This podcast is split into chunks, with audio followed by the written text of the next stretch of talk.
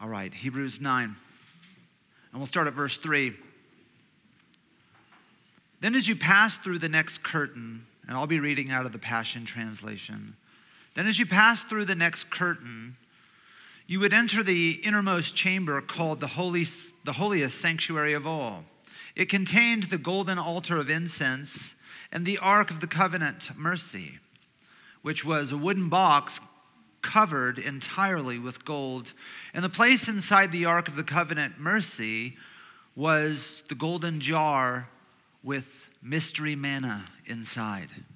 Aaron's resurrected rod which had sprouted, and the stone tablets engraved with the covenant laws. On top of the lid of the ark were two cherubim, angels of splendor, with outstretched wings overshadowing the throne of mercy.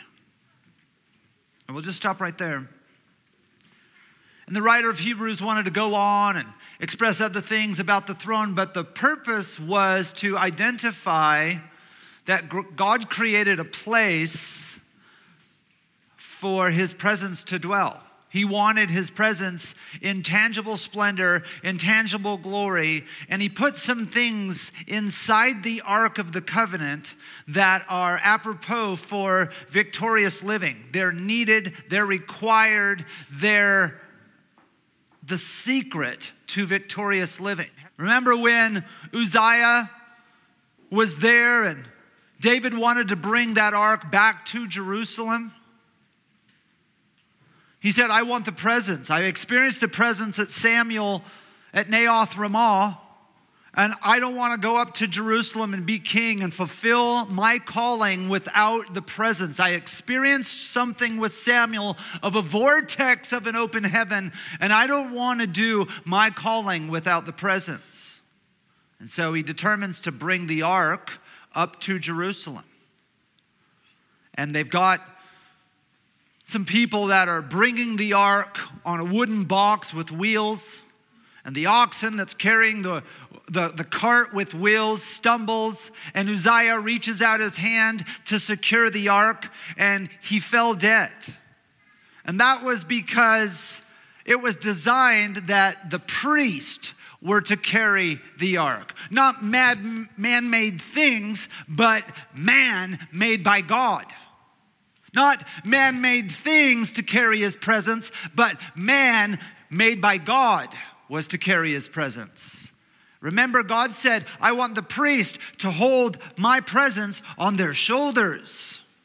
I want them to know the authority that I've given them. That's what the shoulders speak of. And I want them to carry my presence on their shoulders, not with a man made cart.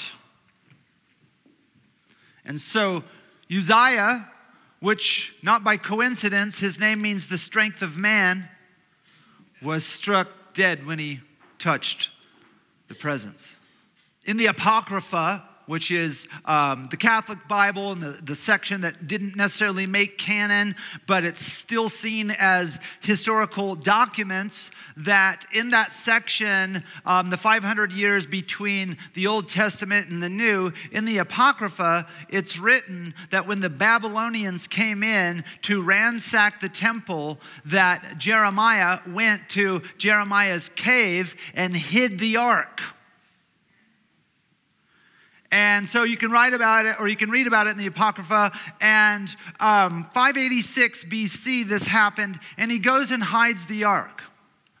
And everybody wondered, okay, where was, where was the cave? And um, an archaeologist um, got access to the tunnels underneath uh, Jerusalem and underneath the temple and found the opening to Jeremiah's cave. And he said, with his team, could this be it? And sure enough, Jeremiah's tunnel and cave began to lead outside the city to a place called Golgotha, the skull, just on the edge of town in Jerusalem.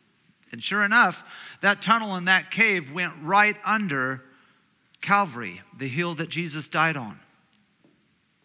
And he, and he begins to recount um, on video, you can see it on YouTube, where when they came into the opening of the cave through the tunnel that just like scripture has said not only when the hour that jesus gave his life did the sky go dark but the earth shook and split the ground and he said, Did you know that Calvary is split? The rock that was on Calvary split right from the top of the hill where Jesus died, all the way down 24 feet. That's all it, all it is to the cave just below the cross.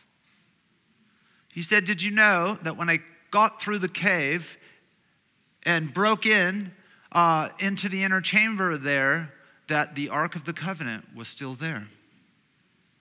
He said, Not only that, it was right below the crack. Not only that, there was a sample of blood on it. So I scraped off the blood. I took it to scientists there in the Holy City. And they first had me, wanted me to stand outside while they examined the blood. And I said, No, I'm not leaving the blood. I will stand right here while you examine it. And he said, I'm eyewitness, and so is my team. We stood there, and it didn't take too long before the scientists began to talk to one another. They called their boss over, and they were discussing and speaking fastly in Hebrew. And all of a sudden, they came over and they said, This blood is unique. Where did you get it? And he goes, Tell me about the blood before I tell you where I got it. and they said, This blood has 24 chromosomes to it 23 from the mother and one from the father's side. And that's unusual. That's not possible, actually. So, where did you get this blood? And he said, Tell me more about this blood. And they said, this blood is not dead blood, this blood is still living. Whose blood is this? And to those Hebrew scientists, he said, It is the blood of your, your Messiah. Can you imagine the earth splitting and even the possibility of that happening and the blood landing on the mercy seat where it should. The blood of the Canaan king, when that Roman centurion soldier put the spear into his side, and your Bible says, with forth came blood and water. Can you imagine that? God working circumstances to where that blood, the blood of Jesus, the only blood that could get the make the mercy seat full of mercy, would literally fall upon the mercy seat itself the only blood that could ratify the covenant that God had made with us inside that ark. The three items that are, uh, that are inside that ark, I believe, answer every trial that we face. And they're the root of every victory that we walk in, every victory that we receive. Let's talk about the manna for a second. Jesus said that when he came down and fed the 5,000, do you remember what he said? I am the bread of life who came down from heaven. He's reminding them that he is the manifestation of the manna that was a foreshadow of who he, would, who he would become. I am the bread of life that came down from heaven. That's what he told them as a result after he fed the 5,000. Revelation 2:17 says this, but the one whose heart is open, let him listen carefully to what the Spirit is presently saying to all the churches, to everyone who is victorious or who overcomes, I will let him feast on the hidden manna. And I will give him a shining white stone. And written upon the white stone is inscribed his new name, only known by the one who receives it. Wow. So the manna refers to the glorious bread that feeds those who have relationship with Christ, those who say, God, your revelation to me is way more important than any second heaven information. I live and breathe by the manna that you give, the hidden mysteries of God. To him who overcomes, I will give him hidden manna. Who wants hidden manna? Who wants the secret things that God reserves for the hungry? Anybody? Anybody? There's things that you can have free at salvation. That's just what mercy brings. But there's also things that God reserves only for the hungry. Can you say amen to that? The hidden manna. To him who overcomes is reserved the hidden manna.